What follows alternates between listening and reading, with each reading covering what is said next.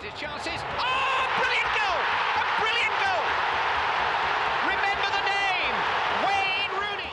Pirlo, Pirlo, Pirlo, ancora Pirlo di tecco, tiro, gol! Gol!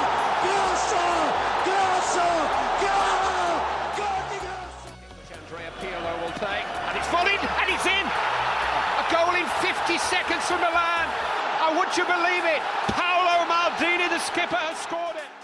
Balotelli, Aguero.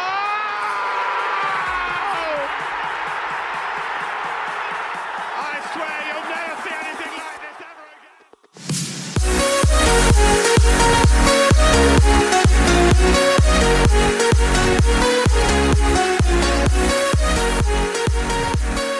Hello, everyone. Welcome to episode 12 of the Footy Fans podcast. As always, Andrew, Santo, and Joe coming at you from my basement. What's going on? Hey going on, everybody. everyone.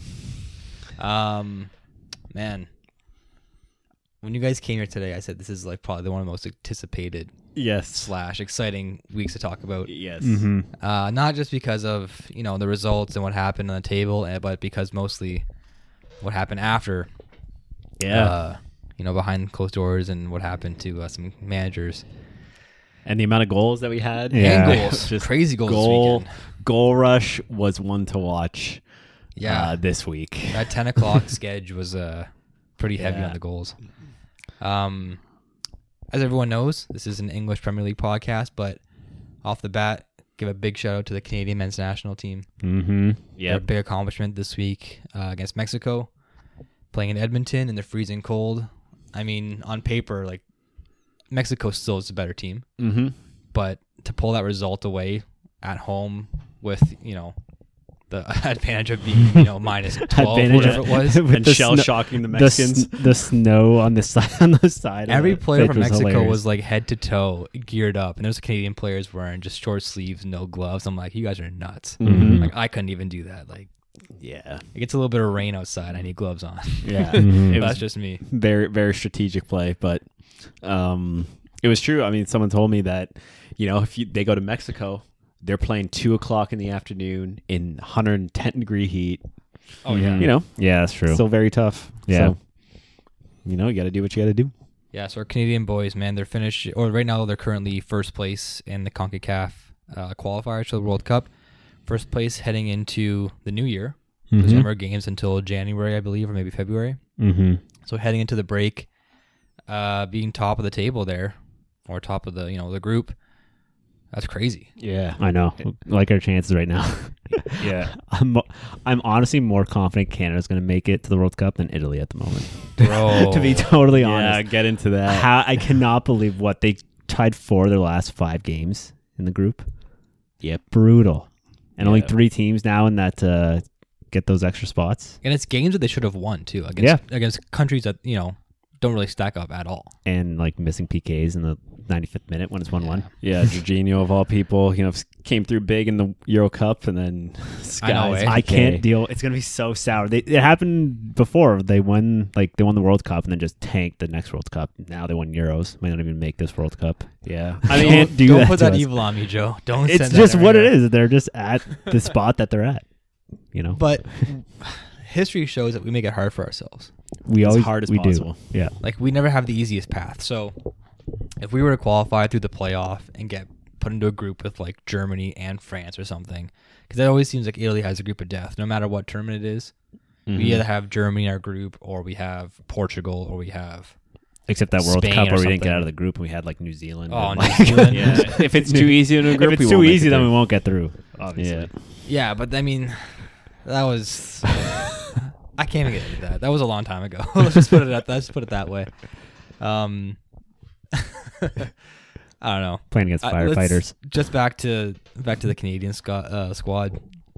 Um, I thought. I mean, it would be cool to watch them play in a few years when we actually Mhm. host the World Cup in North America. But if they can qualify for Qatar based on their own merit, That'd that's be something that we haven't seen in our lifetime Yeah. as true. Canadians, right? Yeah. Mhm. So hopefully we're transitioning out of just being known as the hockey country or the hockey capital of the world and maybe we're starting to finally hold our own in the world's game and Yeah. We can say, hey, we're not just here for soccer, or not just here for hockey, sorry, or lacrosse, or curling. Yeah. We can we can play soccer we too. can play soccer. Yeah, Mhm. it's gonna be really exciting to see, and hopefully they can pull it off. I think if they get a good result against the U.S. That'd be huge. That would be absolutely Yeah. massive. massive. Like in the new year, I mean, we, they're undefeated. I think we're the only undefeated side right now. Yep. Um, Four and four. yeah. So I mean, even if we do drop one game, but we can tie a couple and like you squeak out some against Panama, um, I don't expect. I mean, if we do beat the U.S., that'd be crazy, because the game will be back at Mhm. home, probably at BMO Field, Mhm. because we already played them in Nashville, I believe. Yeah.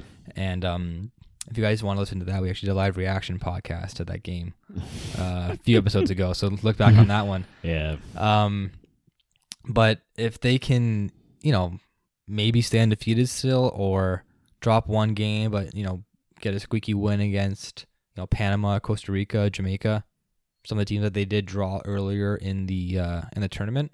Mhm. I, mean, I wouldn't be surprised if they actually qualify with Yeah. games in hand. Yeah. I think it's top three go through, Top three Yeah. and then the three. Yeah. fourth place team goes into like a separate, a Yeah. completely separate playoff. So I mean, being first, we have some room to work with. Yeah. They should like. Yeah, we have the U.S. What they got to play Honduras next. Like Honduras, then the U.S. Who knows? Then El Salvador, Costa Rica, and then Panama is gonna be the big game. Last one. We should win at least three of those games. Yeah, none of those teams scare me. except for the U.S. and Panama. Yeah, yeah, well, yeah. but I mean, uh, even Panama. we should like I would I would consider at this point I would consider it like a very big disappointment if we don't qualify. Um even if we go to the playoff round, I would still consider it you know kind of disappointing. We're like in a very very good spot. Just got to Mhm. win we got to win those games that we should win. Hopefully not pull in Italy and just tie the rest of our games. But it, it feels nice to have like expectations though, Yeah. because before when it's come to Concacaf or Gold Cup, it's like I don't expect anything. Yeah. No. So we finished like It's like, oh wow, we made the quarters. Oh, we didn't get knocked out first round. That's pretty cool. Yeah. yeah. But now it's like we're starting to expect to be there and to hang Mhm. around. Yeah. So if we can do that, man, it's going to change my mindset. I think on the Canadian game Yeah. a little bit. Yeah. Um, heading to England now. Big game on the weekend was United and Watford, with the, probably the well, definitely the biggest implication afterwards. yeah. Ole Gunnar Solskjaer finally being sacked Yeah. from the Man United gig. I mean, we saw this coming. I'm I'm confused why it took so long. You know, and I heard Mhm. someone say like, "Who are they going to get?" I already saw Zidane rejected the offer. Um, there was like you even said um, Luis Enrique possibly going. He's already said like no. so It's a, it's not a very enticing job right now. no. No. I did hear you know potentially um, Pochettino coming back from um, from France, but it's just you know why did they beat the horse to the ground and then keep it there for a while and I just know. wait? You know, obviously he's not the he. There's no chance he was ever going to win any titles with United based on who else is in the league and who else is managing other teams. And like, so very strange. not saying Antonio Conte is like a savior, because I mean his stint at Tottenham is obviously very early, Mm-hmm. and like we don't know how he's going to perform there. But he was probably like one of the most talked about managers on the market that was Mhm. available, and United could have snatched him up last month Yeah, before the Tottenham gig even became available. I don't Yeah. know if that was like tactical. I don't know if they were waiting for somebody else. Maybe they had someone else in the weeds and they were trying to wait to see if they were going to leave somewhere or go somewhere. But I mean, that kind of blew up in their face because I think Antonio Conte would be a perfect manager for United. yeah, Like I think he would have been able to just settle them down, establish a defensive prowess that they haven't seen in a long time. yeah, And I think we said before how United's game might suit um, like a counterattacking strategy. And Antonio Conte pulled that off last year with Inter, like no one else has seen in a long time. yeah.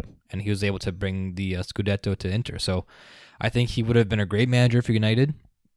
Obviously, that ship has sailed. But yeah, I mean, I've seen other names like Ronald Koeman being floated around too Mhm. For the United job, like you said, Pochettino and Enrique. Who knows at this point? Yeah. No, I, I obviously uh Conte would have been ideal, which is why I'm shocked, you know, when Tottenham snatched him up.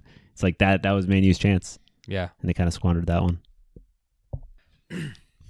Yeah, and I think you know that would have made a really big difference because Conte is one of those people we've talked about where he kind of levels with uh, Tuchel, Klopp, and Guardiola as you know one of the top managers in the world. Where you know Ole, you know his credentials really don't match up to any of them. So I'm curious who they're going to get. Um, I think it's going to be really tough because you know everyone's really taken right now. Um, and poor Carrick, you know, I feel like he's just been the guy who's kind of slugged through with Manu all these years when they've had all these failure failures, and he's been on the team when they were super successful. So, you know, he's he's got a lot to carry um, until they figure out what they're gonna do. He's kind of like the constant. He is the constant at Manu. Yeah. And I thought Ole might kind of be like that too because he obviously had the good times. He left just when the bad times were kicking in, Yeah. like just when uh, Alex Ferguson was departing. Yeah. But I thought maybe, you know, having the prowess of knowing how to win and being around like a winning culture, he would have brought that to the side as well. But it's a different game. Mm-hmm. I mean, I don't. It doesn't mean to say that like if Sal- Sir Alex Ferguson came back, he wouldn't be successful because I think just his pedigree overall. I think he just he's a player manager, and then we said it before, tactics tactics are one thing, but at the end of the day, it's the players that go on the field and like you can't control if, you know, Ronaldo hits one off the post or he puts it in far post. Mhm. Like you can't control that. That's on the players. But I think to be able to control the players' mentality and like how to coach them and how to deal with them on a day to day basis, so Alex Ferguson was a mastermind at that. Pep, I think, is both like, dual threat. Yeah. Of tact- is a tactician and he's a great player manager. Um, even Jose Mourinho at times. Yeah, he butted heads with a lot of players, but he's also knew how to get the best out of players. yeah. So I think Ole might have came in with it saying like, "Oh wow, we have like a really good team. I know how to win. I was coached under the best coach of all time." Lo and behold, he gets there and he just can't manage the players Yeah. and their personalities and how they play. And he tried different things. He's tried different formations. He's tried different players in different spots. And just to get into the game today, I think it was one of the more disorganized games I've seen United play. Yeah. I mean, Very like, much there so. was just, you know, It was just so strange. There's no Yeah. tactics. Like you say all the time. Wayward passing and like just Yeah. no positioning.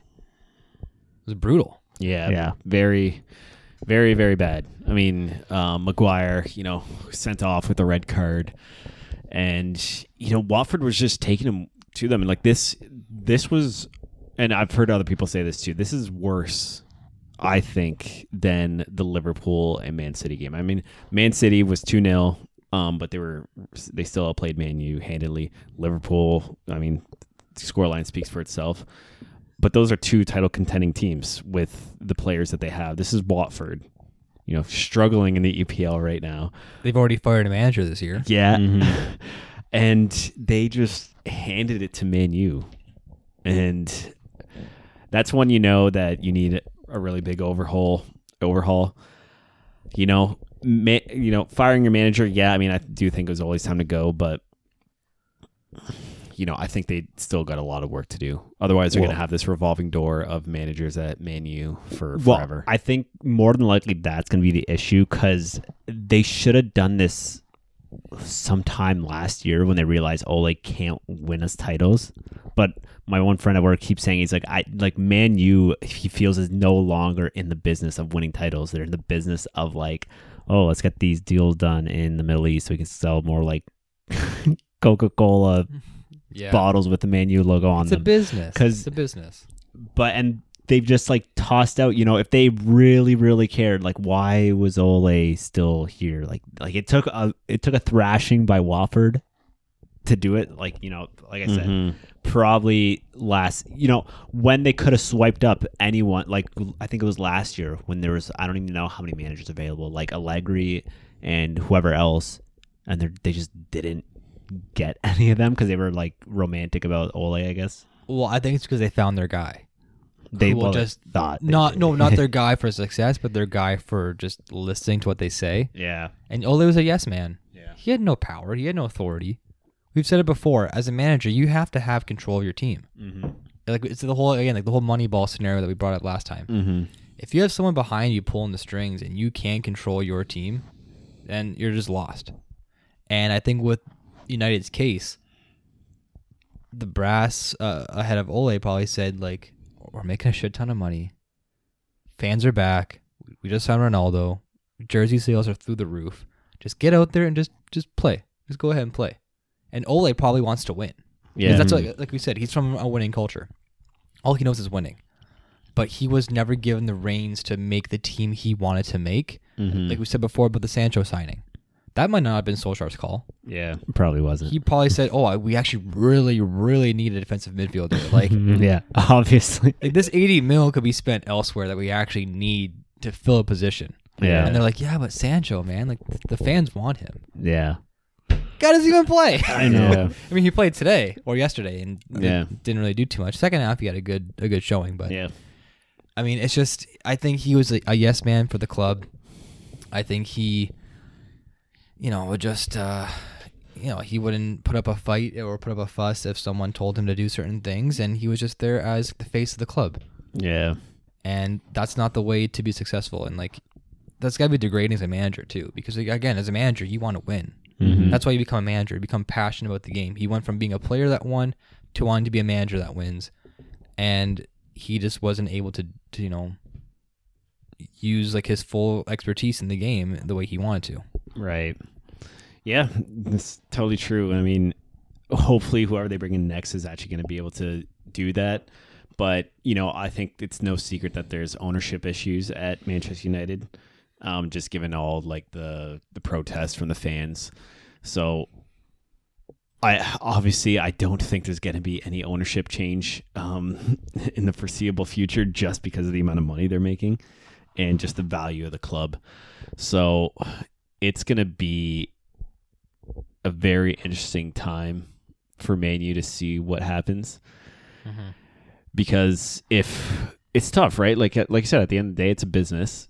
You're making tons of money as um, owners of Manchester United, and you know if come if winning games is secondary, you have this really weird relationship where um, you're not really winning games, but you're making enough money to to still hold a really big value for the team. So it's like, what do you do? Yeah, and I feel like that that had to have been the issue because, like, it got to the point where just so overdue with all. Like, he had to get crushed three times, like three times this year, and then it's like, hey, no, now we gotta let you go. It's like, oh well, who do we get? It's just like it's. Yeah. It almost feels like it's like secondary what's going on on the pitch. It's so strange. But what also frustrates me is that this didn't come out of nowhere. Because their last run of games, like even at the end of last year and the beginning of this year, they weren't very good. Yeah. Yeah, It's not like they, you know, it's not like they were killing it, and they, yeah, they've been top five, but like they were, there's such a disconnect between the top five, right? Mhm. Like we said before, there's basically a three horse race this season. West Ham's put up a pretty good showing, and they've kind of been able to hang around a little bit tighter to the top three. But when you look at the actual top five, top six, although the points might be somewhat close because none of the top three or top four teams haven't played each other yet mm-hmm. or if they have, it's been like one or two games. So between the top six, they're beating up on lower ranked teams. yeah, When they actually face off against each other, you really see the disconnect between the top three. yeah, And um, maybe I'll put West Ham in that mix, even though they lost this weekend, but they're still a quality side. You can't consider United to be a contending team, and they haven't had that pedigree in maybe two seasons under Mhm. Ole at least. yeah, So, like I said, it's not like they were doing so well that he, they're like, oh, yeah, we're going to win with Ole. We're going to do really, really well. They were underperforming since last season yeah, in almost all competitions. So, the fact that like it took, like Joe said, a thrashing of, you know, against Man City, Liverpool, and now Watford of all teams, this easily could have been done last season. Yeah. yeah, Get it done in the off season. Give a manager a fresh season, a fresh chance to, you know, put a new face on this on the side. Get some new players that actually make an impact. But I guess the Glazers just love what they love, and that's money, yeah, and they just wanted to keep uh, stay in the green. You know. yeah. Yeah, we'll see. We'll see what's what's next for Manu. You got to feel for all the big Manu fans out there, um, especially you know even in our, our lifetime. I mean, they've gone from the you know one of the highest performing teams ever in European football to now, which is like the most popular best club that is performing the worst.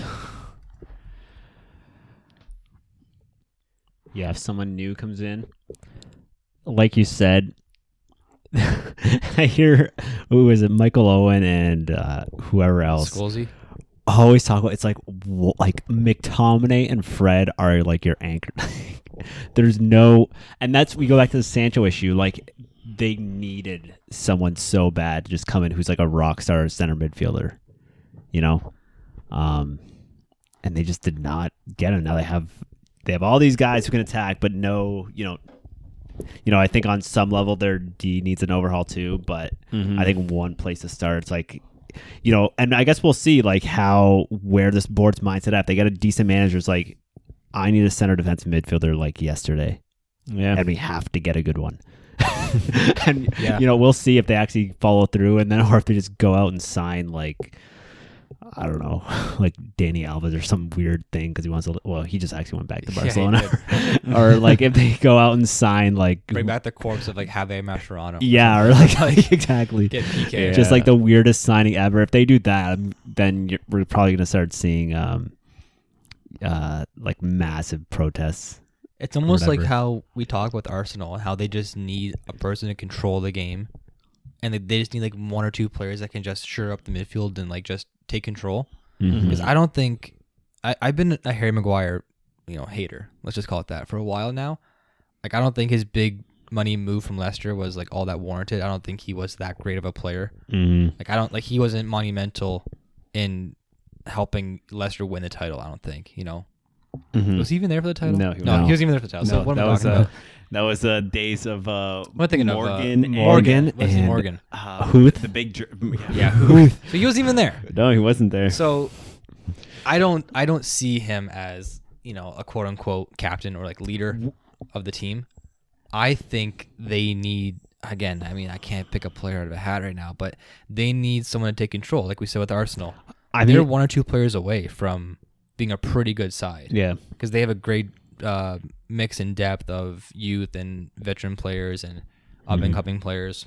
I mean, like the Emil, what's his name? Um, what's his name now? Smith Rowe. Emil Smith Yeah. Rowe has been like an emerging player now for the last right. couple weeks, and he's getting a lot of notice and a lot of uh, notoriety. And I think from United standpoint, they just have no one to show leadership. No, Mhm. it's very, very individual. You know, like we said a lot of times, it's very all over the place, and they just they just need really good structure. And you know, I, I made the point where with the caliber of players they have, if they get someone to just come in and organize a team, I think they can be really dangerous because they they have so much potential and I'm I'm really hoping they can they can turn it around because you know it's it, like you've said it a lot of times as well. You, the the Premier League is better when the best teams are performing well. You know, no one likes to see Man U crash and burn like this. Mhm. So we'll see, we'll see. All right, good with Man U talk.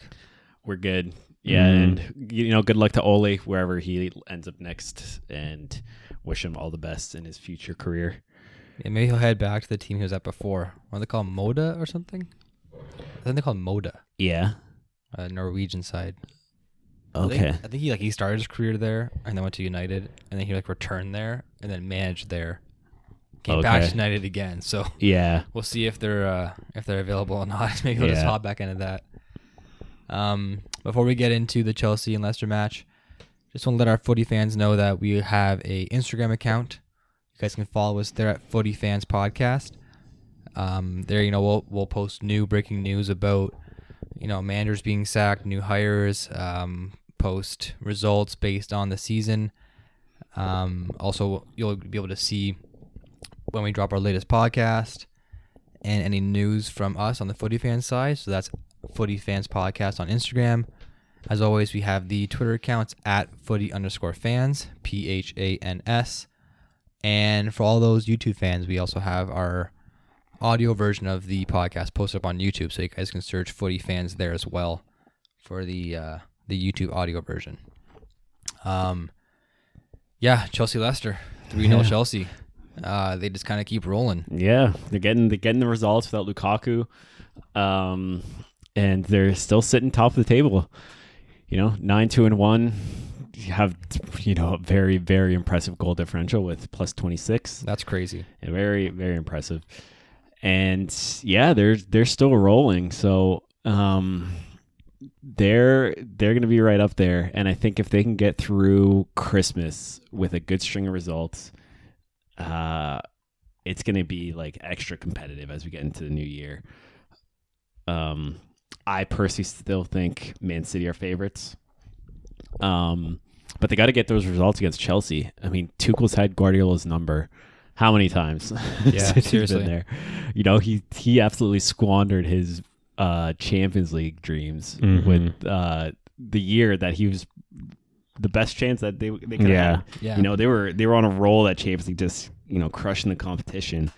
And going to play Chelsea, Chelsea, who they've handedly beat many times before Tuchel came, and now Yeah. he's not getting the results against them. when Tuchel arrived, I was um, skeptical, I guess, just because I kind of I haven't been tracking his career. Like obviously he was successful at Dortmund and PSG clearly, but when he came to Chelsea, I wasn't totally sure what he was going to bring to the side. And the first, you know, a few matches or a few weeks into his tenure at Chelsea, I noticed that he was taking more initiative on uh, defense, which I mean Chelsea kind of has always um, prided themselves on defense. I think Mm-hmm. with the likes of you know Cahill and John Terry and Mm-hmm. even back to the days of like Ashley Cole back there, and Mhm. Ricardo Carvalho, like the you know the guys that I grew up starting to watch. They always had a really really solid defense, but Ivanovic. Ivanovic, yeah, uh, I have my I have my uh, reservations him. with him. yeah, sometimes. But no, but he's obviously quality. He was really Yeah. good, and he was part of you know a Champions League winning side and many Premiership winning sides. But uh, in more recent years, and especially under the Lampard reign, their defense was never really that like solidified. Mm. Like they weren't scary as as defenders, and that made has something to do with with um with Kepa also being the goalkeeper at Yeah. the time. I mean, Mendy has been just crazy since he's been there Yeah. like his clean sheet run and the amount that he's been able to rack up since he's been there at Chelsea, plus obviously the goal differential that Chelsea's showing now, plus 26, has you know huge implications or has huge sorry um um you know they re- they rely obviously on the defense to produce those numbers, but also just Mendy being in net is huge. Mm-hmm. But back to Tuchel, I think when he first arrived, you know Chelsea were winning games like one 0 Mm-hmm. and I was like, okay, I've seen this before with Mourinho. Yeah. And it, it comes back to bite you in the ass sometimes, where you can't always win a game 1 0. You can't score a goal in the 25th minute and sit back and relax. yeah. And the first few games with Tuchel, that, that's kind of what was happening. But I don't think that was based on the fact that that was Tuchel's strategy. I think it's just the players weren't playing that well, Mm-hmm. like the attacking players. So like I don't think they had such an attacking prowess where they can go out there and score three or four goals and win a game 4 0 or win a game 4 1 or something. mm-hmm. But now we're starting to see that. Yeah. I mean, they're getting goals from outside sources. Like Mhm. Reece James has been putting a couple in this year. Ben Chilwell, um, goals from Rudiger. Uh, their wingers like Pulisic finally pitched in with a goal this game. It's his first in I don't know how long. yeah, it's been a while for Uh, him. first game of the season against uh, Crystal Palace back in August. Yeah. His first Premier League goal, so that's huge. And these are all games without Werner and Lukaku. Yeah. And obviously, you want to have at least one of those guys in your side at all times. Uh, Lukaku. Maybe one or I was gonna Maybe say one, one of them. the other. Yeah. uh, you obviously want to have him there, but they're showing that they can score goals without them. And I'm not saying that Chelsea doesn't need those players because obviously having Lukaku on your side Yeah. you 10 times out of of- 10 is better than not having him there. Yeah. But under Tuchel, I just thought that he was going to sacrifice maybe the attacking strategy of the game for defense to kind to try and keep that clean sheet record. But this season, we're seeing it where they can do both. Yeah. And I mean, those 30 goals for seven of those came against Norwich. So Mhm. that's kind of an outlier. Yeah, that's true. Maybe there should be more around like the 25 range like that Man City has. But to have a goal differential of 26 this early, or sorry, this point of the season, almost the halfway point of the season, 30 goals for, four against. Yeah. I mean, I don't have the numbers in front of me, but that might be like a historic um, differential for this point of the season, almost at the Christmas break. Yeah. Yeah, and like you said, they're getting goals from everywhere. Like Reece James, I think he's just really stepped up last uh, several weeks, um, and that's that's key, right? You need you need to have multiple people being able to convert for your team. Otherwise, you're way too heavily reliant on um, you know those those handful of players. Then you run into a situation where you're just a handful of injuries or one or two injuries away from falling apart and then dropping in the table. So that's why I have been really impressed with Chelsea. Um, I think if they can pick up s- some more key signings, uh, I think to just shore up some of their weaknesses, I think it'll it'll still really go a long way for them. I don't know if they're ever gonna get to the caliber where they can control games like Man City does. I just don't really see them having, you know, one just a tactical play um, and just the way Tuchel manages, I, he it's completely different than um, than Guardiola. So I don't know. I, I don't know if they're going to be one of those teams that's I would say the caliber of Man City, unless they pick up some really good signings and Tuchel just really takes off. I think them winning Champions League was just the fact that Tuchel just had Guardiola's number, but I would still put Man City above them. I would say so too. Like, made a point here. Like, I don't think Chelsea can go the whole season without Werner and Lukaku and end up winning. I think that'll show when they play a really, really good side. Um, so we'll have to see how that plays out. Um, I do agree. I think City are maybe just slight favorites. I know they're in second right now. Um, I would put just the way they've been playing last few games. Like we're seeing them just to- like it's not even close. Yeah. what the games are playing. I know, you know, especially against Man U, but um, we'll see. You know, it's still really early to say. It really could go either way. Like at, something major could happen any point in the season, and uh, but obviously it's obviously down to those three. Um, I would still put my money on City though. Well, Santo, you said that they have, if they in the transfer market can get some more players to shore up some weaknesses. What do you think of weaknesses with Chelsea? Well, I think in particularly in the middle of the park, they have re- like they have really quality players there. I don't know if they have the type of like they don't really have like a De Bruyne in their side who's like you know arguably one of the best players in the world. I think all their players are just very very good. They don't have any like world like you know the, there's the bar there's ronaldo and messi and then you got you know the likes of de bruyne van Dijk um those types of players i don't see any midfielder type playing that's in that second tier that's on chelsea um and i think that's what they could really use you know kind of like uh, david silva when he was in his prime that's just you know that's next level creative type thing that I think would go a long way and work off Lukaku. I think that would be very very dangerous for them. With with Chelsea, they they are different than City in that sense where I think City relies heavily on their their central midfielders because like the way that Pep plays, like no one really has a set position, No. right? Even like if you're a center mid or playing like three across or something, like a left, like a left wing or left mid, a center mid and a right mid, they're shifting throughout the game. That's that's how they play with with Man City. But I think as Chelsea, they keep their triangle in the middle Mhm. whether it be Jorginho or Kovacic and N'Golo they'll kind of keep that that core there, and they rely on their attacking midfielders to do all the playmaking. Mm-hmm. So I don't think they necessarily have to have a player like De Bruyne because they have such creativity between like Havertz and Mason Mount and you know Pulisic when he's there, Mhm. and obviously these guys don't have the pedigree that Man City does have. Like they're super young. Yeah. Like we have to forget that too. Like City's players are not like crazy young anymore. Right. Yeah. They're Like all like. Foden, Foden's young, I Mhm. guess. But I mean, like, you know, players like Bernardo Silva is getting up there a little bit. Like Mhm. Sterling's getting up there a little bit. Yeah. Mahrez just turned thirty. Right. Yeah. So like, Yeah.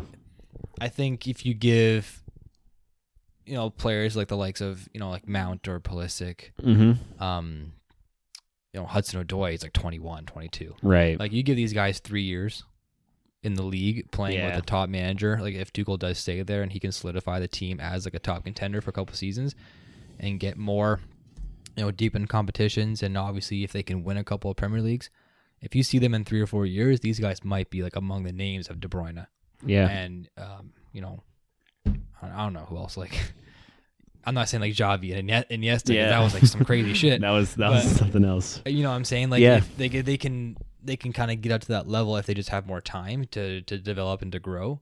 And we've obviously seen them make you know leaps and bounds. Like Mount and Hudson Odoi were like not household name players 2 Mhm. seasons ago, and now they're playing for England in like World Cup or in Mhm. Europe in European cups and like World Cup qualifiers and stuff. So yeah. Reece James too. Like I think they just are hitting their peaks and strides at different times Mm-hmm. and everyone on City are like established players already. Where Chelsea's Chelsea's like in a weird mix where they're growing, they're developing, and they're being successful all at the same time. Yeah. Very unique situation. So it's a Mhm. very weird, yeah, it's a weird situation to be in because even like when Lampard was there, they overachieved their first season with Lampard, big time. mm-hmm. And I mean that's obviously a positive. Like I think the players developed quicker than what they thought, and they were more successful than what they thought they were going to be. Um, but now they're just trying to be more cohesive and be consistent, Mm-hmm. which Chelsea were. That was their huge downfall last season. They had a run of like six games where they go five and one, and then they have another six games so they go three and three, yeah. and then they go two and four or something, and they were just dropping points left and right. So to be able to be this consistent with the players that they do have, and yeah, I would obviously take another world class player in the transfer market. I'm not saying I wouldn't, Mm-hmm. but I wouldn't try and shake up the squad enough that it's going to screw up some cohesiveness that's going on Yeah. right now. Like you still, I mean, they're doing all this without uh, Werner and Lukaku being there for over a month. Yeah.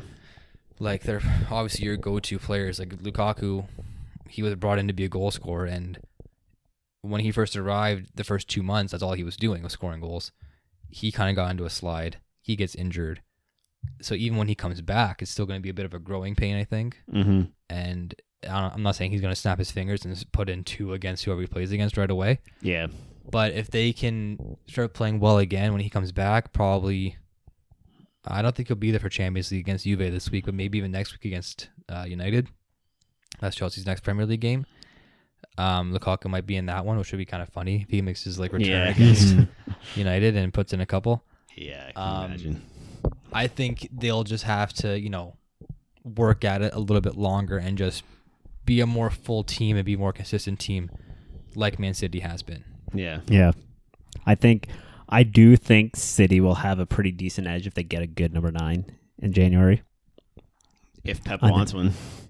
I think he does. He they'll You need gotta one. take one. They'll You- need one eventually. Do you actually think he wants one? huh? Do I you do- think he? Well, I, I shouldn't say that. Do you think he really wants one that bad? I think he would like the option to have one. I think I in some scenarios I don't know if he necessarily wants to play a false nine literally every single game. Um so you know, obviously because in the event if he wants to play with a solid number 9 striker, I guess he could play um Jesus, but you know, Jesus I think is better on the wing. So they getting a Kane would be I think he wouldn't mind it. I would say, Maybe. and that could be a situation where they do, like I forget which game it was, but it looked like a number nine was missing on the field. Yeah. Just the chances that were dropping in the six yard box, and no one was really, uh, you know, poaching. So With that being said, they just put up one of the more dominant performances I've seen all season. Like very much so the most dominant. right, I mean, but we're talking So- about. do they need him? I, I think they do. I think they do, especially if like t- if, when they play Liverpool and Chelsea again, they'll need him, especially in Champions League when they're going to play some of these other teams. They're going to need a number nine. You know, The deeper you go, the more depth you can get is obviously huge. Yeah. It's like major major key. But like they they do it where it's like like I per- I personally think they should get a number 9. Mhm. But then they put up a 3-0 victory against Everton And like I said, like it was the most Yeah, I mean, but I think dominant game they've, they've played all season. so. I think where they miss number nine is if they play a team that's really like you know setting up well, and it's like it's getting very difficult to break them down. I think one of City's issues is they run they run out of ideas when they're doing like against Yes. Everton when they're doing all that stuff and they break through and they score. It's like great, we can just keep doing that because now they have like they have to attack, they have to break down. If they get to like the 60th minute and it's still 0-0 and then like the 70th minute, they need they need someone like Aguero would do where he would just like find it in the box somehow, you know. Yeah. Um, that's and I think that's them getting that's going to be the key to winning the title, especially against Chelsea and Liverpool, where it's like literal. It's going to come down to the final game for all I could see it, and it's going to be like so tight. yeah. And you need to look back. It's like a good thing we got those two extra points instead of tying. yeah. Talking about playing against sides like Everton and being able to control the game and, you know, pot one in, okay, we'll do it again. Another one, okay, we'll do it again. When you say they go up against a side that knows how to play structurally and can play well, it, I think right away about the PSG game in Champions League. Yeah. Mhm. uh, early in the season during the group stage. Second game that they played in the group, they lost 2 0 to Man City. Oh, sorry, they lost 2 0 to PSG. That was Messi's first goal that he scored for PSG, that dirty curler. Yeah. That he that's- had. That was probably the most frustrated I've seen City play since the Champions League final against Chelsea. Mm-hmm. Where even in that game against Chelsea, they were the dominant force. And then I can honestly say they probably should have won that game that the way they played Mhm. because they had a lot of chances to win. The game against PSG, they they had chances here and there, but they never seemed to really threaten that much, and Mhm. PSG never seemed to be too worried about them threatening them. Yeah. Mm-hmm. Like PSG were saying, "Okay, come on, like, we have world class defenders. Come Yeah. on at us." They got Marquinhos, they got Sergio Ramos. I don't know if he was playing that game actually, but they had solid players in the back. They were just saying, "We're playing our we're playing our way. We're gonna Mhm. sit back, come at us. We're gonna defend the crap out of you, but we have the players to score." Yeah. Everton tried that today. It lasted until the players to score. lasted until the 44th minute. They didn't have the players to score No. Or to defend. or to defend, and Yeah. I would put Liverpool in that same boat. Yeah. Look how well structured Liverpool is. They have 11 goals against this season, which I mean, it's not in comparison to City and Chelsea, it's not great, but it's third best in the league. But they have 35 goals for. Yeah. I mean, they clearly have the players that can defend with you know Van Dijk when when he's healthy, Fabinho when he's healthy, and they have world class players that can get you on the counter attack and score. Yeah. But then they on the flip side, they could also be the aggressor and they could play against Man City and have 65% possession and put City on the back foot. Yeah. So I mean, it obviously it obviously all depends like who you go up against and how the manager plans to strategize against you. But a team like City, if they had a number nine, it just adds a whole different dynamic to the fold. Mm-hmm. Yeah. Because playing this false nine style, it's all pass, pass, pass, pass, work a give and go, try and score.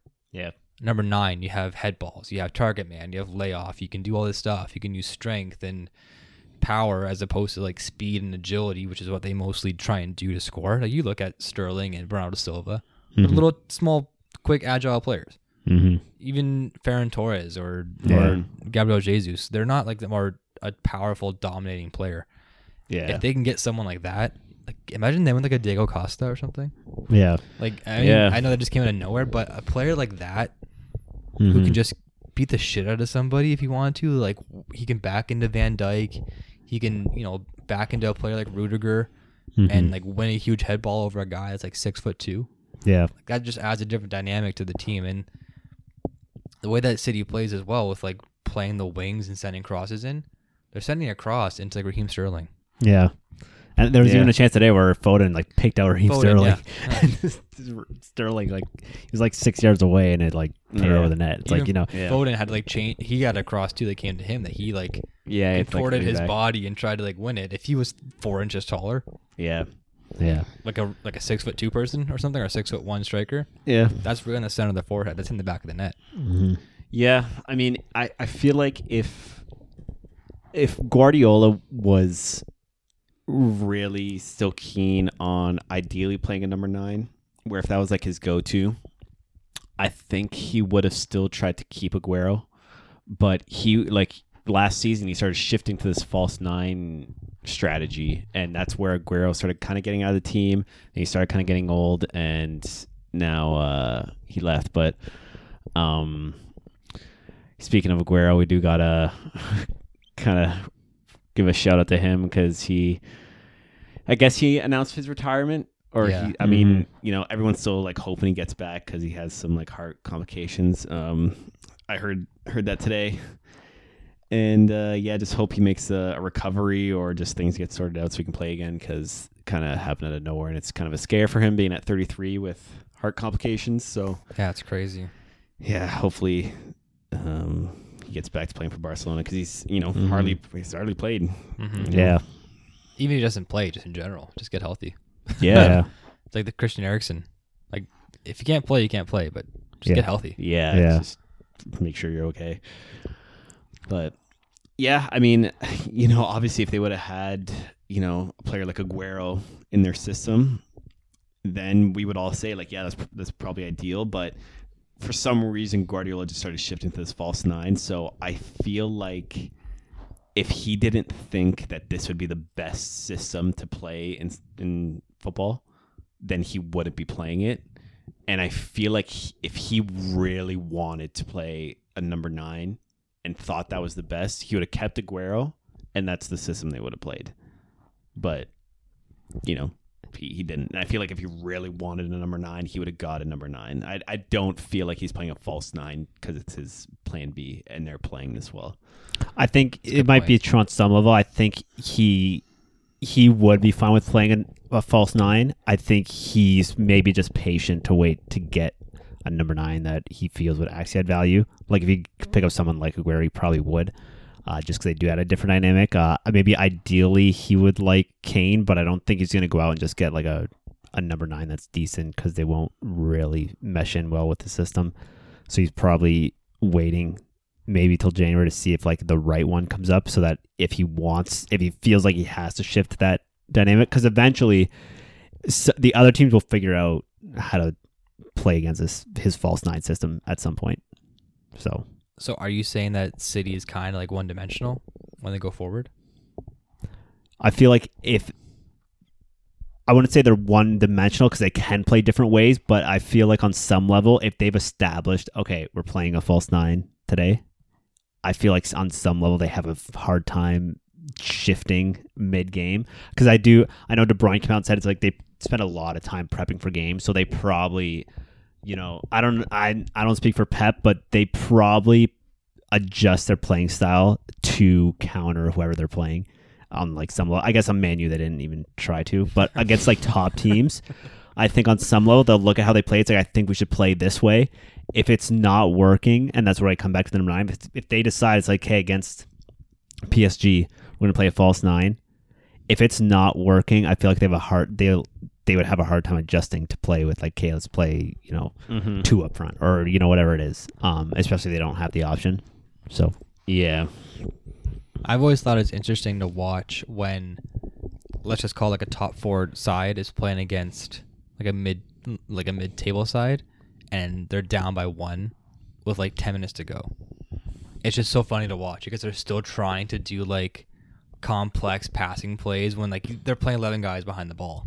Yeah. Like you can't break anybody down. Mhm. If you want to see a team like snatch a game out of nowhere, watch like Southampton versus Newcastle or something, and like you'll see two goals in the last 95th minute, probably from like both sides. yeah. Like you, like it, I think it's so rare to actually see like a Man City or Liverpool or Chelsea like even get like a last minute goal sometimes because they just don't know how to win dirty. yeah. Mhm. That kind of goes to Joe's point. Like if they're getting broken down and they can't, like if they're getting like defended like crazy and they can't penetrate and they're trying to maybe change their strategy mid game, it just doesn't work out. Mhm. And it's like they have to just like kind of forget everything that they know about tactics and just play dirty and just try and get a scrappy goal. Yeah. And I think a lot of times like the good teams don't get that. And that's how we see some upsets sometimes. I know I've witnessed it a million times with Chelsea Mm-hmm. where it's just like, come on, man, you're you're playing, I don't know, Stoke, just score. Like you're Yeah. so much better than this team. Like just send in a ball, send in a cross from like half. It might drop to you. It might fall to your feet. Put it in. Yeah. But they're still trying to like you know weave passes in and out between like four players. Yeah. Um, speaking of speaking of City with some non-tactical ticky-tacky goals, Rodri coming up with a banger. If you can do that every time, then it'll really shut me up from Yeah. saying how they're only one dimensional. But yeah, just ball Jeez. drops to him, just rips one from well, it must have been like 27 yards out. Thirty, yeah, at least maybe. Pickford just no real chance, just top corner. Pickford made it look nice though. He did full Mhm. dive and save, both hands out, and just curled away from him. Like if there's a if there's a still for that, you got to put as your background on your on your computer or something. Yeah. Like a screen grab for that. You know, I I thought it was really funny because in the first half, both commentators are saying how Yeah, I I don't heard understand. that. I don't understand. They're saying this in a much better English accent than I'm saying right now. But they're like, "Yeah, Rodri, just outside the box, he always tries to make the pass. Just hit it." Literally, Ten minutes Third- later, just yeah. rips one. just rips one. they they even gave it to themselves. Like, yeah, here's us saying that he can't just shoot. Like what do we Um, know, eh? Yeah. Um. Yeah. Awesome goal by him. Just bears another one for him. Yeah. And yeah, like I said, I still think they're favorites to win. You know, 78% possession, 853 passes, total control of the game. Really fun to watch. Yeah. I think Everton had like 250 on passes or something like that. Yeah, just not even close. Not even, Yeah. not even the same league. oh, and to even talk about like João Cancelo with the ball to Sterling on that half volley Oh yeah. Mhm. Goes to my point where when you're outside back can do that, like maybe Alexander Arnold can pull that off. But I feel like João Cancelo can do that like 10 times and I'll get it right like seven. So it just goes to show like you have players all over the field that can do things that like other players, best midfielders can't do. So Mhm. that's why I still think they're favorites because they can pull anything from anywhere at any time. Yeah. I think Ah. that. Good team. Yeah. Definitely good team. Um, another good team, Liverpool.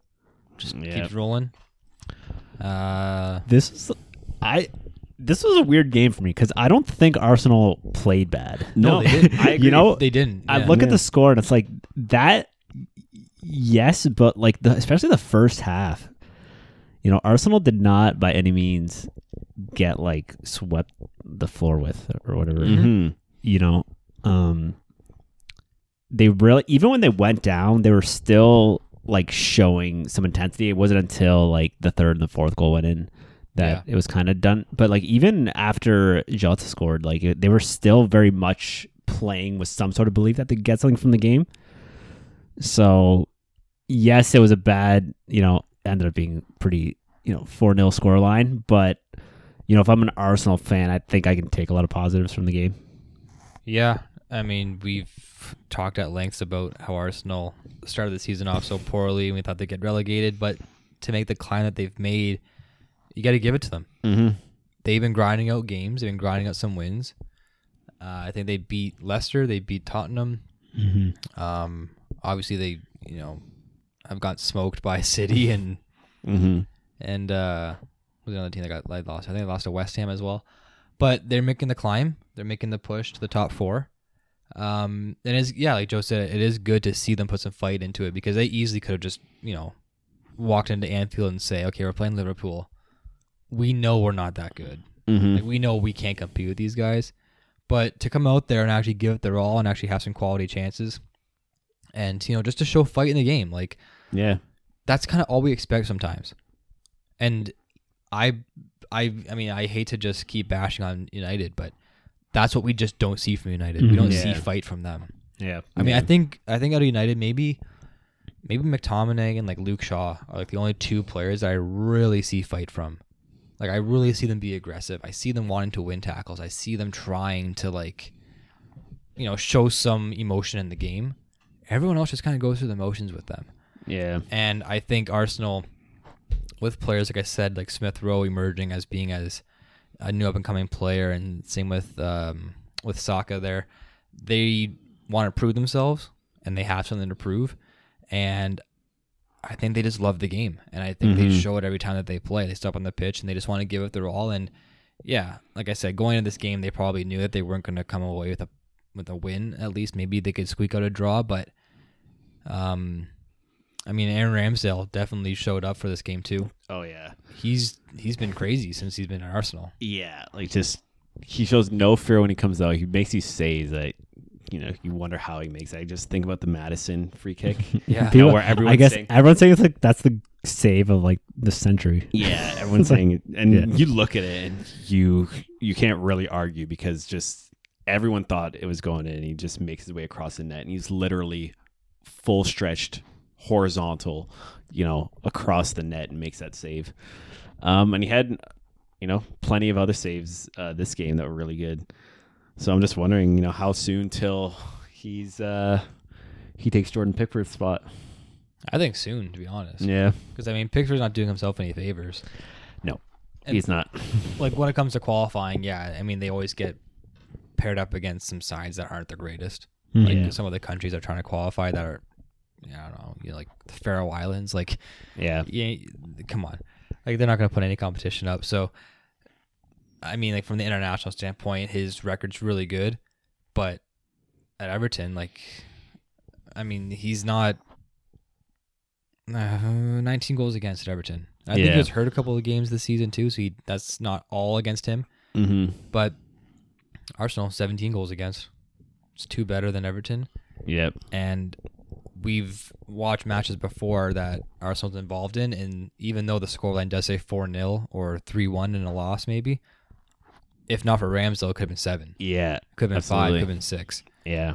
So he makes some big impact saves. And in, in the game against Liverpool this weekend, some of the goals like were tap ins Yeah. Like you where can't like anything. you literally have no Mhm. chance on. yeah. Like you could have put three Ramsdales in net, Yeah. maybe four Pickfords, Pickfords, and like still wouldn't have made the saves. Right.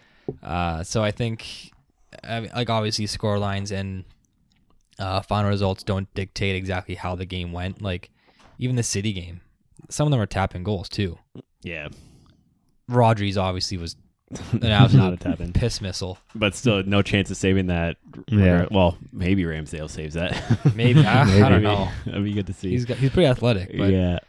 it, it doesn't dictate, you know, like how the goals actually went in. It just says, oh, Yeah. three goals against. Well, they must have got smashed. Like Pickford's a bum, but that's not always the case. Right. Same with this game too. Four 0 Oh wow, Ramsdale was out a stinker. Mm-hmm. Yeah. It could have been eight. yeah. It's not for him. Um, so yeah, that was kind of like the bright spot for me, for uh, for Arsenal. Um, when it comes to Liverpool's next matches, they got Porto in Champions League and Southampton on the weekend. Uh, Arsenal has Newcastle on Saturday, so some gettable games for them. Mm-hmm. I know Liverpool will probably prevail in the uh, the Champions League group. Mm-hmm. I'm not sure how crucial this Porto match is, to be honest. Um, let's check the group for for them. Yeah, I, th- I think they're. I think they're okay. Yeah. Oh yeah, they're totally okay. They're four zero. All right, so Not crucial. not crucial at all. They 12 they 12 already have points. first locked up. Yeah. Um, so I mean, this is a good chance to rest some players, get some young kids some uh, some playing time. Um, oh, who's that guy? The, the player that got hurt, um, for Liverpool. Broke his leg. Yeah, broke his leg. He's Oh, coming oh. back. Oh yeah, Um, that must have been like a clean break or something. crap, then. what's his name? I yeah. I forget. Oh boy, Here we go. Um. this but is yeah. no. this is live podcasting, boys and it's girls. uh yeah it's good to see him back um but yeah with them shirt up with Port- i'm actually curious who they're gonna put out uh Harvey Elliott. against- yeah harvey elliott Harvey Elliott. He uh, he had that nasty break. yeah Mhm. Yeah i'm i'm curious who they're gonna put out against porto um seeing as they have everything like pretty shirt up um yeah i always i always wonder what you want to do as a manager there um you have because especially because you got Southampton on Saturday. No disrespect to them, but it's not you know, you're not playing a top top side. So I'm curious whether he goes a route of still playing his top players just to get Champions League minutes, um, just because uh, they really want to, you know, obviously prioritize Champions League. I mean, to be honest, at this stage, if I'm a manager, um, I would say 95% of the time you're just putting out a second team. If you have first short up, I think rest is more important, I agree. especially for like your starting 11. Like Van Dijk doesn't need more Champions League minutes. He needs like rest, to be honest. Well, yeah, I, I don't mean champion like I don't mean minutes in terms of just getting experience in minutes. I just mean kind of staying engaged in the competition. Mm-hmm. If that makes sense, because I do th- think that plays a factor sometimes. Um, but you know, I'm not a manager. I'm not Klopp, so I'm sure he's gonna do what he thinks is best, which is gonna be the right decision. Breaking news: Santo is not Klopp. I don't have the glasses. and the weird teeth. and The weird teeth.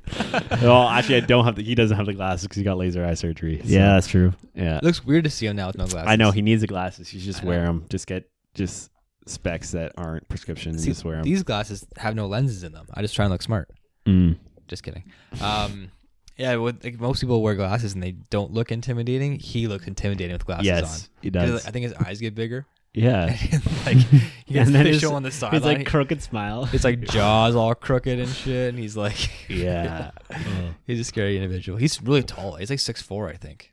He's a You big, know- he's a big dude. I saw the picture online of because him and Arteta were just yelling at each other during Yeah. the game. Uh, I just saw, saw an image and it was the at the back of Arteta. So it showed Arteta's back with like the the fourth ref, you know, holding them apart with I think some uh, supporting staff around there, and then it showed Klopp towering over everyone with Oh, this just mean just yell going at Arteta. I'm like, that's scary. Yeah, that was kind of that was a w- odd thing. Arteta just like losing, yeah. just losing it on Klopp and then Klopp losing it. That Yeah. was funny. But like a guy as intimidating, kind of like scary to us as Klopp is, he's like apparently the sweetest guy, and like the players love him. Yeah, Like no, he he makes it his mission to like give a player a hug, like every player on that comes on and off the field, like for a Mhm. substitution, and then at the end of the game, he hugs every single player that comes off the pitch. Like he makes it his mission. I always watch like you know after the game, they, the camera follows him around and stuff. He'll go to the supporters and like put his hands up and clap for the supporters and like get them all rallied up and stuff. And he'll make it make it his mission to like find Mo Salah, find Mane, Mhm. find you know Alisson, give him a hug. So I think again, he's a player who can just really manage the team yeah. and manage personalities, and obviously he's done a kick-ass job since he's been there. Oh yeah. Um, That's what you want to see, right? Like you love those managers that love the club. yeah, It's awesome to see. and it's like why why would this like random German guy that's had like minimal playing success, who's been coaching in the German league and played the coach for Dortmund, why would he give a shit about Liverpool?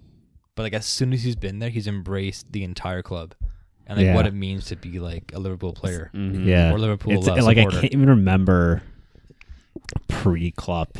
It's just like it feels like it's like the perfect Mm-hmm. club, which on some level, um,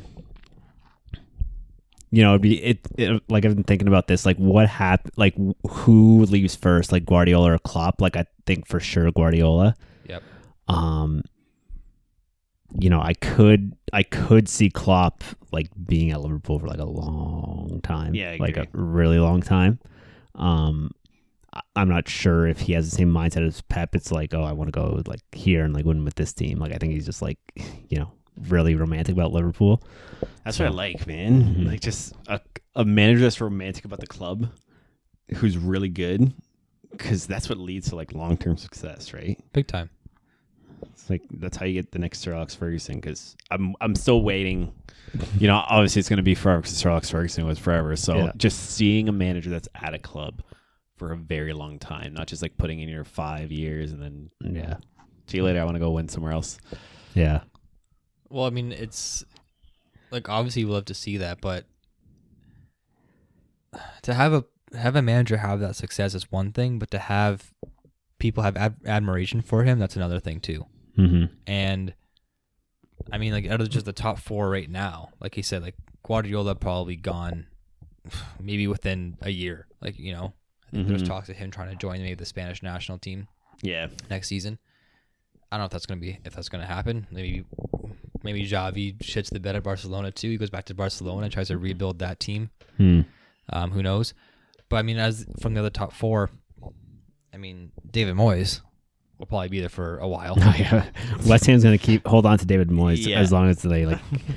uh, Klopp will probably Yeah. be there for a while, like we just said. Yeah. Tuchel, I mean, Tuchel's leash is as short as Abramovich wants it to be. Yeah, You know, like That's he true. could he could be super successful this year. Coming off a Champions League win was obviously massive.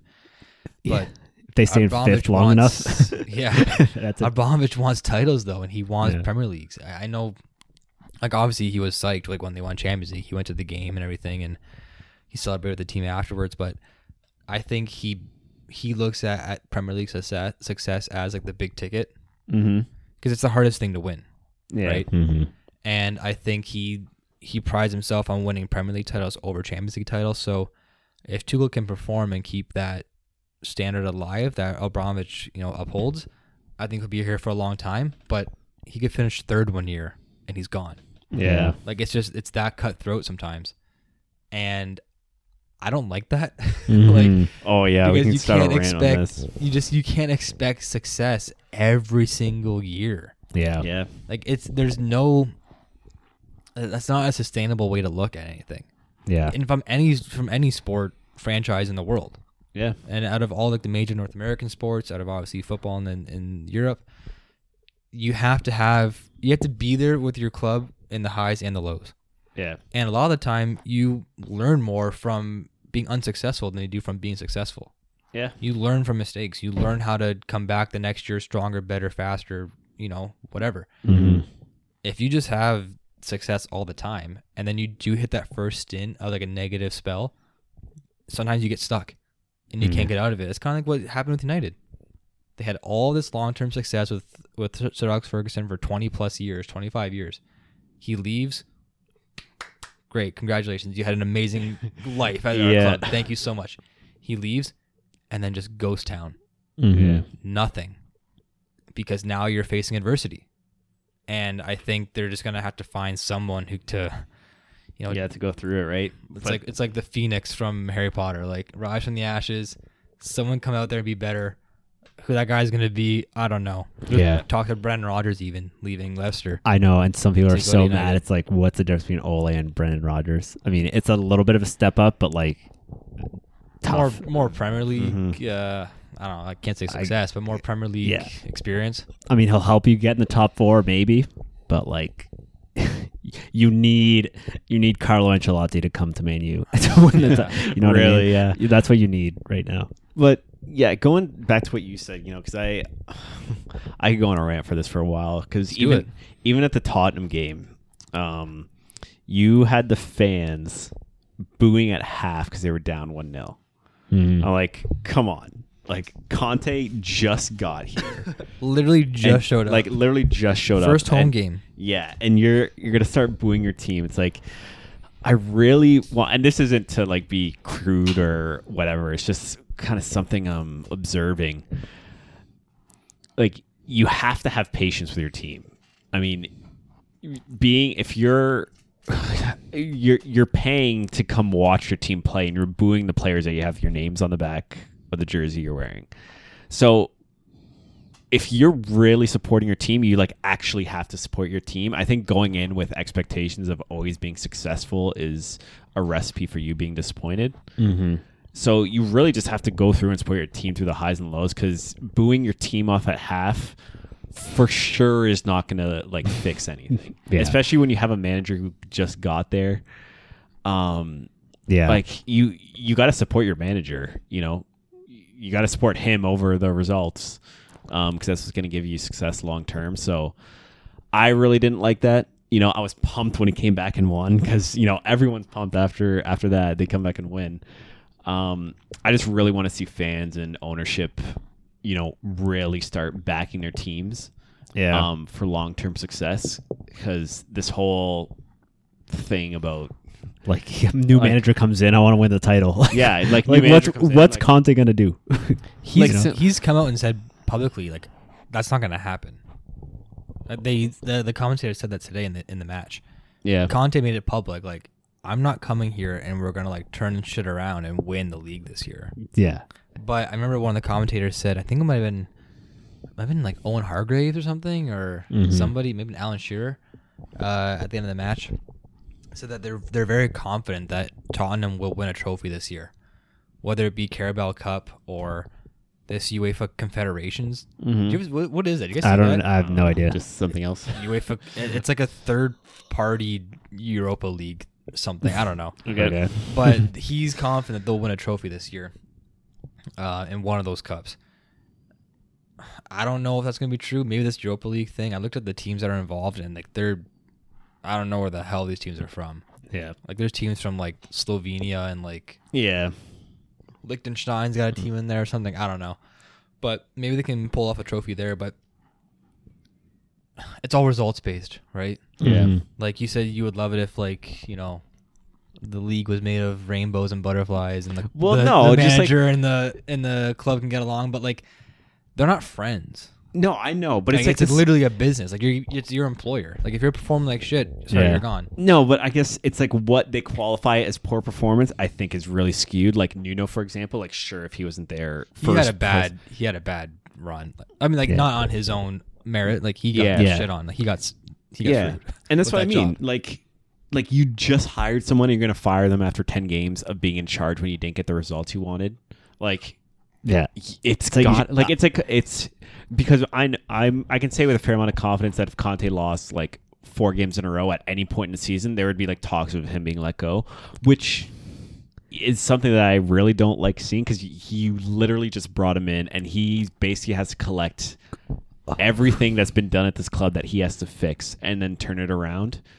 Otherwise, like, because what's going to happen when you fire him? You're going to find someone else that's going to give you like a magic wand. Like, Yeah. it's there's so many factors that go into winning games yeah. and you know ex- thinking that like a manager's how well a manager's going to do long term based on how well he does right when he shows up there's so many factors that happen be like oh he's a great coach we've won five in a row like like it might not only be because That's of him. five games. yeah, Yeah. Like, like 38. it's five games and it might not be because he's like a really good or really bad manager it, there's a lot of factors that go into it so you know just some long-term commitment obviously there's not a magic number it's case by case but i feel like it's way too it's it really leans on the way too early side except in the case for Man U that was, Yeah. that was, That that was was more too- on the longer side maybe Yeah, I know. But- like, we we said that like teams and managers get a bad rep for like letting them go too soon.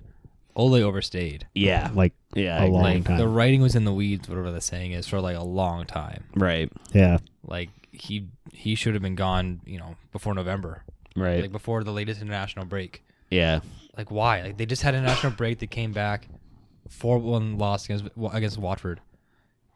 Get it done before that. Mhm. yeah. Honestly like give your give your team some some time you know? Like before the break started is when they lost against man city. Yeah. And before that they you know they tied against atalanta like on a you know squeaker of a game. But like they should have let him go right after that man city game. I told Yeah. you that like if they if they put out a bad performance against man city i could see him gone right before the national break. Perfect time. Make it an easy transition. Mm-hmm. Watford yeah like, like who would have thought that that was going to be the team that you know yeah, that does it. breaks it for Ole? They could literally lose the next their next three games. Even Crystal Yeah. Palace. Crystal probably. Palace, Crystal baby. Palace, yeah. Yeah. Villarreal, Chelsea, Arsenal. Arsenal's going to hand it to Man U, I bet you, for Yeah. sure. I would mean, not I be think surprised. I, I think the whole um, supporter issue, I think, might be a little harsher than the um, ownership one. Because yeah, you got to let go of a manager. Like, I still think it's early, but still, like, you got to do what you got to do. But the supporter thing, like, you're there supporting your club.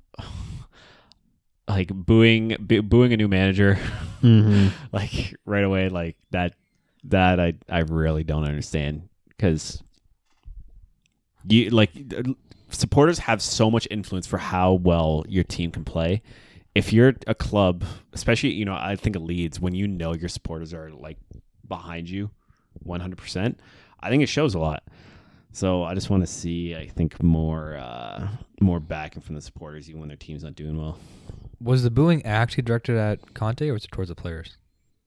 Well, you know, maybe towards the players, maybe towards Conte, maybe both, but still, like, Because I mean, the from the player standpoint, like I, they don't have a right to be to be booed. Like I don't think Mhm. anyone has a right to be booed unless like you're Ole. But if you're you know not performing that well, like that's the only way that the fans can really show their frustration. And the fans are the lifeblood of the of the club, right? That's why you're there as a player. yeah, You're there But- for the fans. Like you're if there was no fans in the stadium, there's there's no players in the field. Oh, I agree, but I mean, like, Like that's like those are the ones who invest the money into the Yeah. team, sponsors and like you know boosters and just filling the stadium. Yeah, So I mean that's the only way to show their frustration. And in Tottenham's case, like they did play like crap first half. oh yeah, Like did. they're like Leeds definitely should have. They deserved their goal to go up one 0 at halftime. Oh, they did, hundred percent. I just, I just don't think the players like. You're losing at halftime at at home against Leeds. I, I know we sucked. like Yeah. I, Um, I- okay, I get it. You know what I mean? Like- it's like an added insult. You don't need Yeah, the no. fans to tell you that we have to turn around the I like if. I'm playing if I'm playing like pretty bad, I don't need uh someone from the sideline saying like, "Oh, you're playing really bad." You know, like Thanks, like this is, this is my profession. I I know how bad we're playing. You know, it's it, you know getting support from your fans. It makes you like you you still know you played bad if you're not getting stick from the fans. Yeah. getting support from the fans. Like, hey, we got to play for these fans because they're backing our team. You know, you you still get that feeling. I think when your fans show support versus booing, you know, you're still going to come out and know you have to improve. I just don't think the booing. It's just really weird. Like anything. it just goes to show, like a club like Tottenham wants a new manager to come in and like rocket off the runway and win like five games in a row and qualify for Champions League and get that short up. It's like no, it's like you're Tottenham, you're Tottenham. That's a good point. So you haven't won anything. Yeah, Yeah, like, like- just the ex- the expectations just add to the fire and it's just not helpful in any way whatsoever. Um, and I get it's tough, like, but you know, on some level, go going to Santos' point, like there is no there's no long term benefit to especially even with Nuno. Like it was a bad appointment to start with, but like, what did success even look like with Nuno coming in? You know, it was so like it, I don't even Yeah. think they're they were in any worse of a spot than the one Jose left them in. So it's like what like what was he supposed to do? Mhm. Well, that's So- why with Nuno, he the bar wasn't high with him, but he's still under. Well, it wasn't even him. The players just underachieved, Mhm. underperformed. Going into this game, they had nine goals for. Mo Salah has eleven this year on his own. yeah, Like, there's no like, they and I again, I'll, I'll say it again. Like, that's not based on the manager. no, Mm-hmm. Like, Not at all. it's just it's the. This is why we say it's the hardest gig in the world because there's just like we said before, there's so many factors that go on in the game where, like, you, one bounce goes the wrong way, it goes off the post and doesn't doesn't kick in, and these are just negative neg- negatives against your, your performance, and the manager's the one that leaves. yeah, It's like he had no control over that. no, And I personally think, and this is just like adding insult to the Tottenham, I think the players right now are playing well in spite of Harry Kane.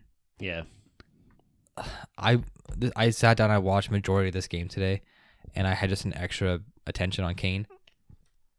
Man, I, I know he just came off international break. He did score some goals for England, yeah, and I was gonna try and make a joke saying like he can only score when he's in a white shirt, but yeah, Spurs is the same kit basically as England. Mm-hmm. Um, but his he he can't play. yeah, He can't play with this team. It's like he's you know Superman, like Clark Kent one day and Superman the other day. When he's back at Spurs, he can't play. yeah, yeah. He was losing the ball on his feet. He was being indecisive. He was turning the ball over. There was a there was a chance like late in the game. I think it was like the seventy something minute. they're already up two one at this point, and um, you know like Leeds was putting pressure on. They're trying to counterattack.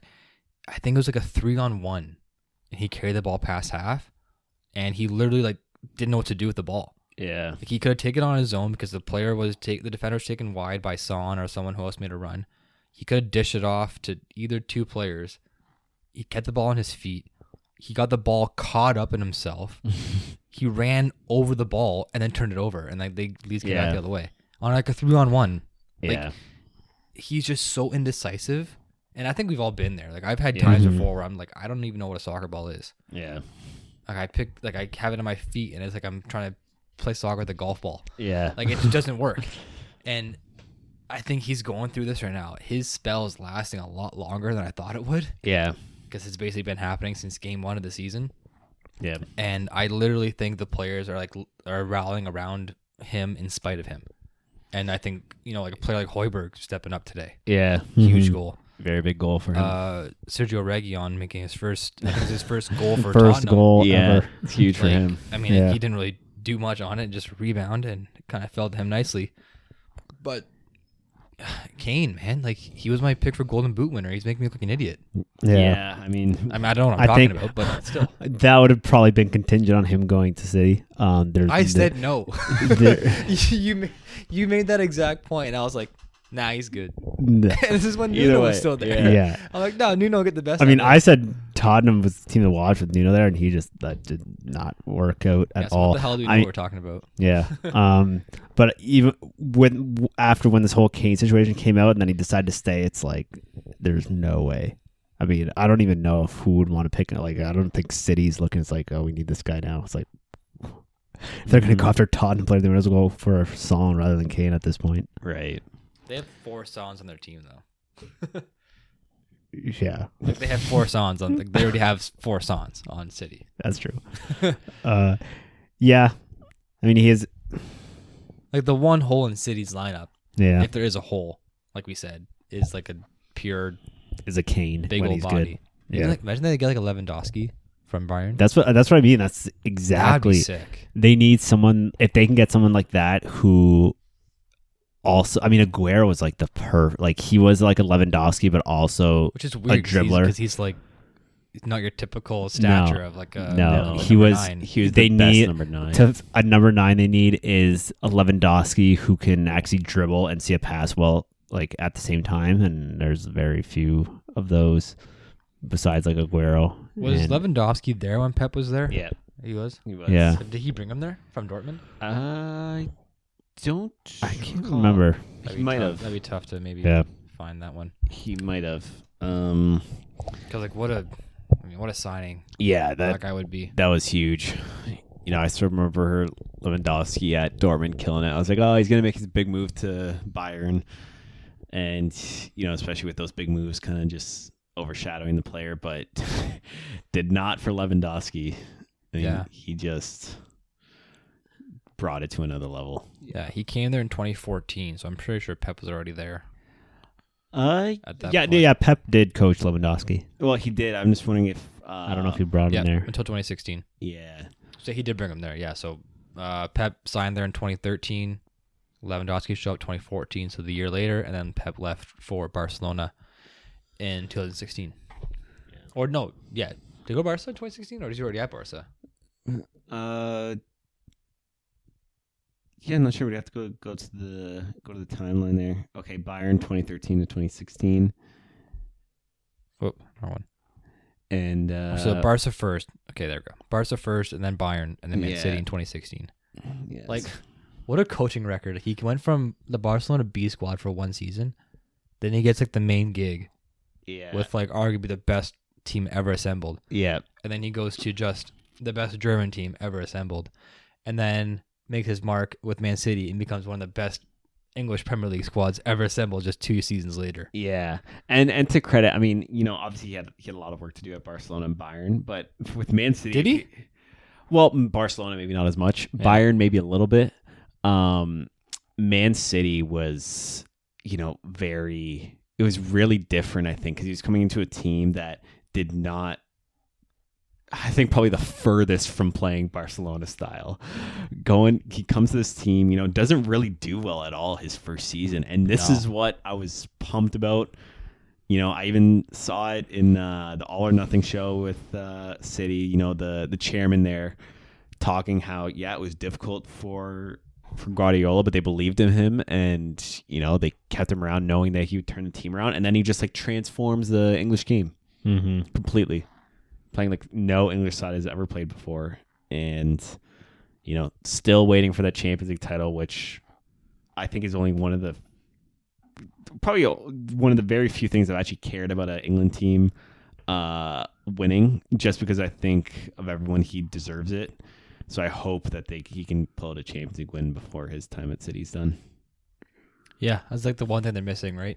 Mm-hmm. and his move to Man City was I'm not gonna say it was like a rebuilding stage because they have one before with um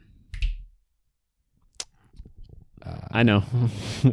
I should know too. Yeah, the the epic win with uh, QPR. Yeah, And with, dying- um, the most epic uh, Premier League title. Um, Joe, come save us. Pellegrini? So, I- I- just re Pellegrini? No, not Pellegrini. Mancini was coaching. them. Mancini. Oh, Mancini. Sweet yeah. Jesus.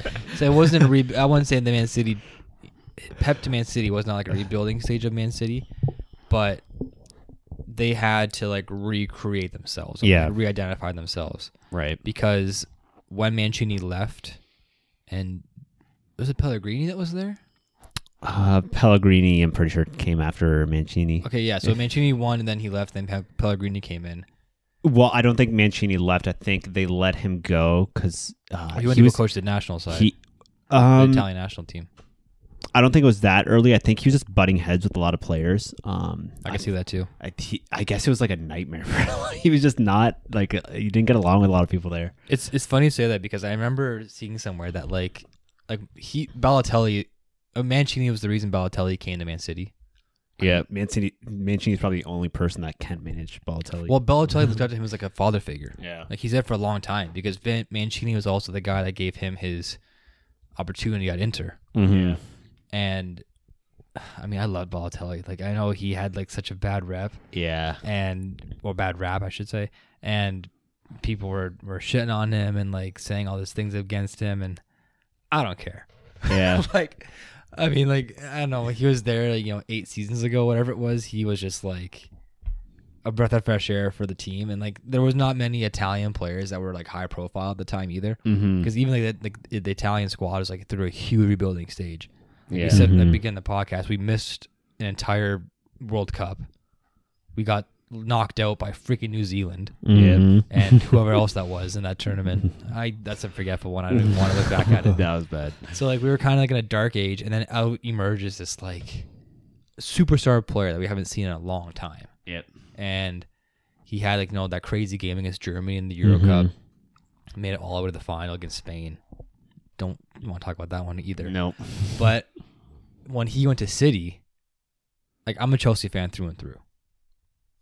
I bought a Balotelli Man City jersey, and it's the only like rival jersey I Yeah. have. Like I don't have any Milan jerseys. I don't have any Inter jerseys. I have Juve, I have Chelsea, and I got a Man City Man City Balotelli. Yeah. It's just Mhm. out there on its own. And I, I think yeah, Mancini like was said like was- was a father figure to him, and he even to this day I think they still like talk, um, pretty free, uh, pretty um frequently. It'd be great if Balotelli would get like a call up to the national side. Yeah. Right now they kind of might need him, Yeah, I they do. but he's just kind of like drifted off into into like nothing right now, eh? I think Follow? he plays in Hungary right now. I'm not Is he? I think so. I know he went back to uh to Brescia. He started he made his career start at Brescia. Um, that's like his hometown. Maybe it is. Yeah. Brescia. Like he went he was at Nice in France. Yeah. um, for a while. Uh, oh, sorry, Palermo's where he started, but I know he's at Yeah. I've Brescia done for a a while. different sport that is probably It's uh, probably Turkish. Is it Yeah, it is Turkish? Turkey. They. Turkey, yeah. Yeah. There you they're in go. Turkey. So he's playing for a Turkish side now. I mean, is he playing? I don't know. I haven't kept tabs on him. He's 31 years old now, which is kind of crazy. Well, it's our age. Yeah. Basically. my age, but yeah, 10, 10 appearances, five goals for them. There we go. Yeah. So yeah, he's he's even- just been didn't hopping around. Um, had a little stint at Nice. Uh, 33 goals and 61 appearances is not bad in the French league. Like when you're not playing for you know a Mhm. top side. Not on PSG. Yeah. That's the thing. He still scored. Yeah. Like you look at his track record right now. He's got he averages almost a goal every other game Mm-hmm. for the most part. Yeah, really. Um, Yeah, we'll see if he gets a call to the to the- to the Italy team because you know Immobile will continue to frustrate me. to well he'll he'll perform really well in the Serie A and then he gets to the national team and it's just like That's where don't the four ties come from. It's like you just you needed a number nine to to get you out of a draw, and it's just like not there. Okay, guys, fine. I'll I'll do it. I'll go play. Okay, I'll go play play finally. Italian national. Thank the you. guy, the guy we need. I've been waiting for this opportunity for so long. Andrew Oreo. No, I mean he hasn't. Balotelli hasn't played for the national side in three years, and like I said, right now would be a time more than ever to take him. Mm-hmm. But that's where the politics come into play, right? Like I remember, I remember like years ago, maybe like six years ago, when we were still trying to qualify for tournaments, like through playoff stages, kind of like what we're the same boat we're in now. Mm-hmm. Giovinco was lighting Yeah. it up for TFC, And he and, the, and he was just you know he was killing it. He was like MVP. I know they have that like They called the MVP Player of the Year Mhm. in MLS. He was scoring like 30 goals, playing unreal. But I think it was Mancini at the time still. Oh, it was Conte. Oh, it was it Conte? Yeah, it's Conte. Conte So Conte, yeah. he was like, no, like that league is like too too low for me. Like Yeah. that league is not competitive enough. He's out there having fun, like on vacation, basically, is what he said.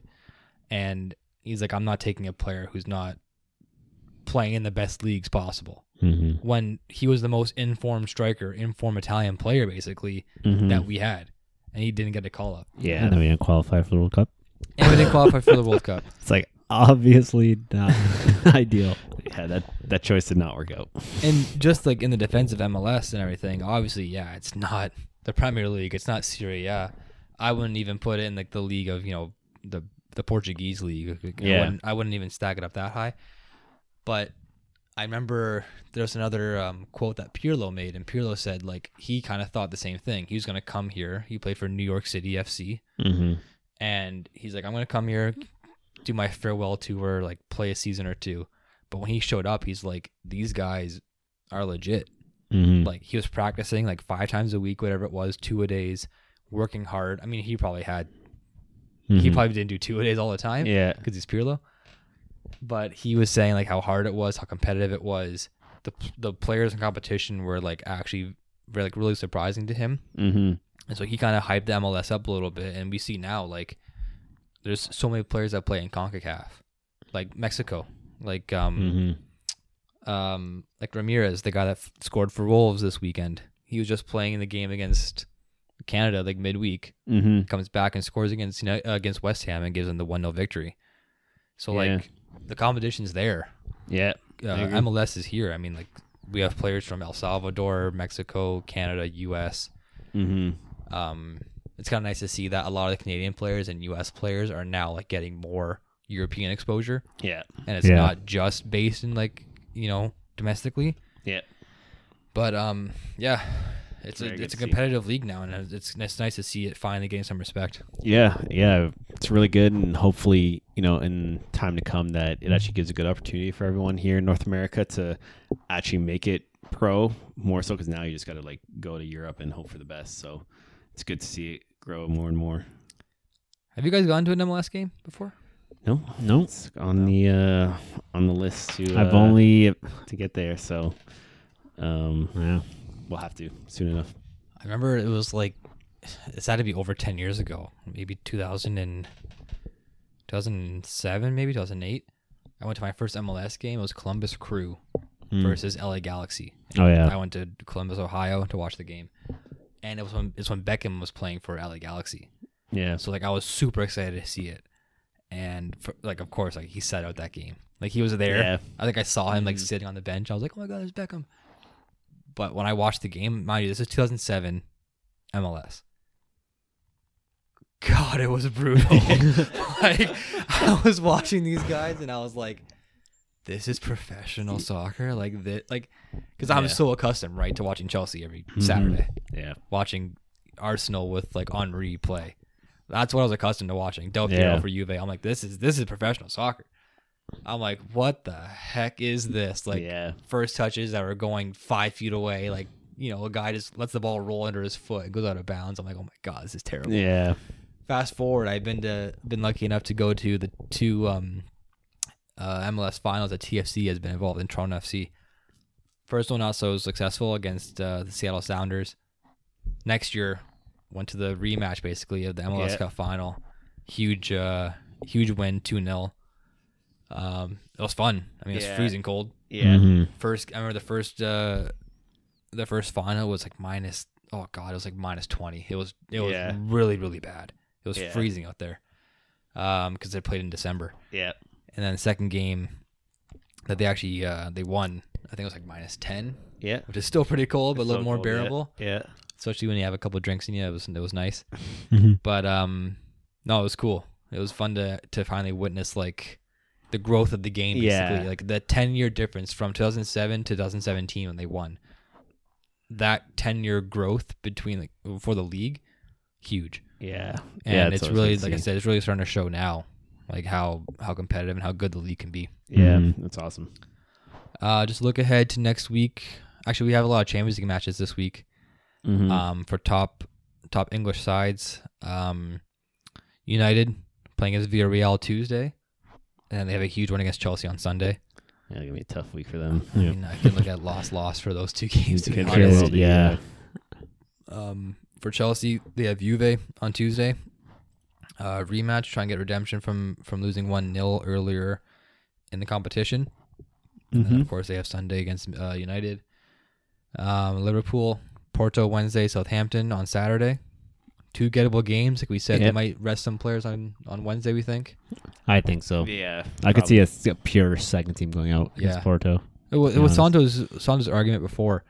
I could see him keeping. I could see Klopp, Klopp keeping some players in the squad just to have consistency going. If there's Mhm. guys that are playing well, like um, I don't know. Like I, I doubt I would see Salah, Mane, and like Firmino Yeah. all on the bench. Like I'm sure one of those three guys will probably play. yeah.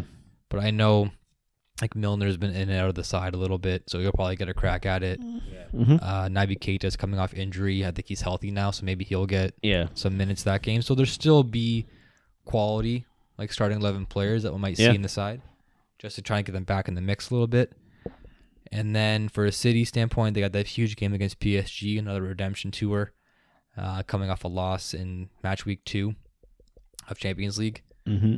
Um, let's see where they're sitting at in their, Yeah, their they're, table. they're sitting uh, top of their group right now. Are they as well? Yeah. Yeah, they got uh they still got, you know, it's 9 and 8. 9 points for Man City, 8 points for PSG. So, you know, still some work to do. I think if they want to finish first, um but I think Should be it's okay. just going to be a two-horse race cuz Club Brugge and RB Leipzig are just out of it, I think at this point. Yeah, for sure. I mean, they're still going to be competitive. That's not in Man City's nature to not try and go for the win. Mhm. Uh, I guess a side like PSG, obviously, they have to stack up pretty well. Mm-hmm. So yeah, I'm sure they'll they'll go out there with the with the quality side still, try and keep momentum going. Um, and they have West Ham on Sunday, so I mean, it, it'd probably be good to see a positive result this week, hopefully, and then just keep that momentum for the West Ham game. Yeah. If they were playing a side like Newcastle, then I could see them maybe resting guys here Mm-hmm. and then just like play their starting eleven again on on uh, sat on Sunday. But because it's such a big game against uh, West Ham, I could see them, uh, you know, playing their top players on both sides or uh, both games there. Yeah. Um, and then Spurs. Spurs have Burnley on Sunday. Yeah, we'll see. Hopefully, Conte can get another win. Uh, get the good run to continue with Tottenham. Yeah. some rooting for him there. Yeah, for sure. I, I want to see I want to see him do well. I like him as a coach. He's uh, he's very passionate. I see on the sideline he was like running down Yeah, up and down the sidelines today on the bench when they scored. Uh, you, just- you gotta love seeing that passion in the game. Oh yeah. Mm-hmm. Hopefully Newcastle can get a relegation. That'd be good. But They are gonna get a relegation. They're last, no wins, and five points out. I don't care. I don't. They're going to be the most expensive team, and they're going to be in league or I said. Yeah. I said I only have Chelsea jerseys. Only have Juve jerseys. One Balotelli. I will buy Newcastle jersey if they get out of relegation because I put my money on it like oh, weeks ago when new management came in. Mm, when Eddie Howe got manager, I said that Newcastle will come out of relegation come the end of the season. mm, mm. Might be a knock on, but I'll buy no, I'll buy Newcastle.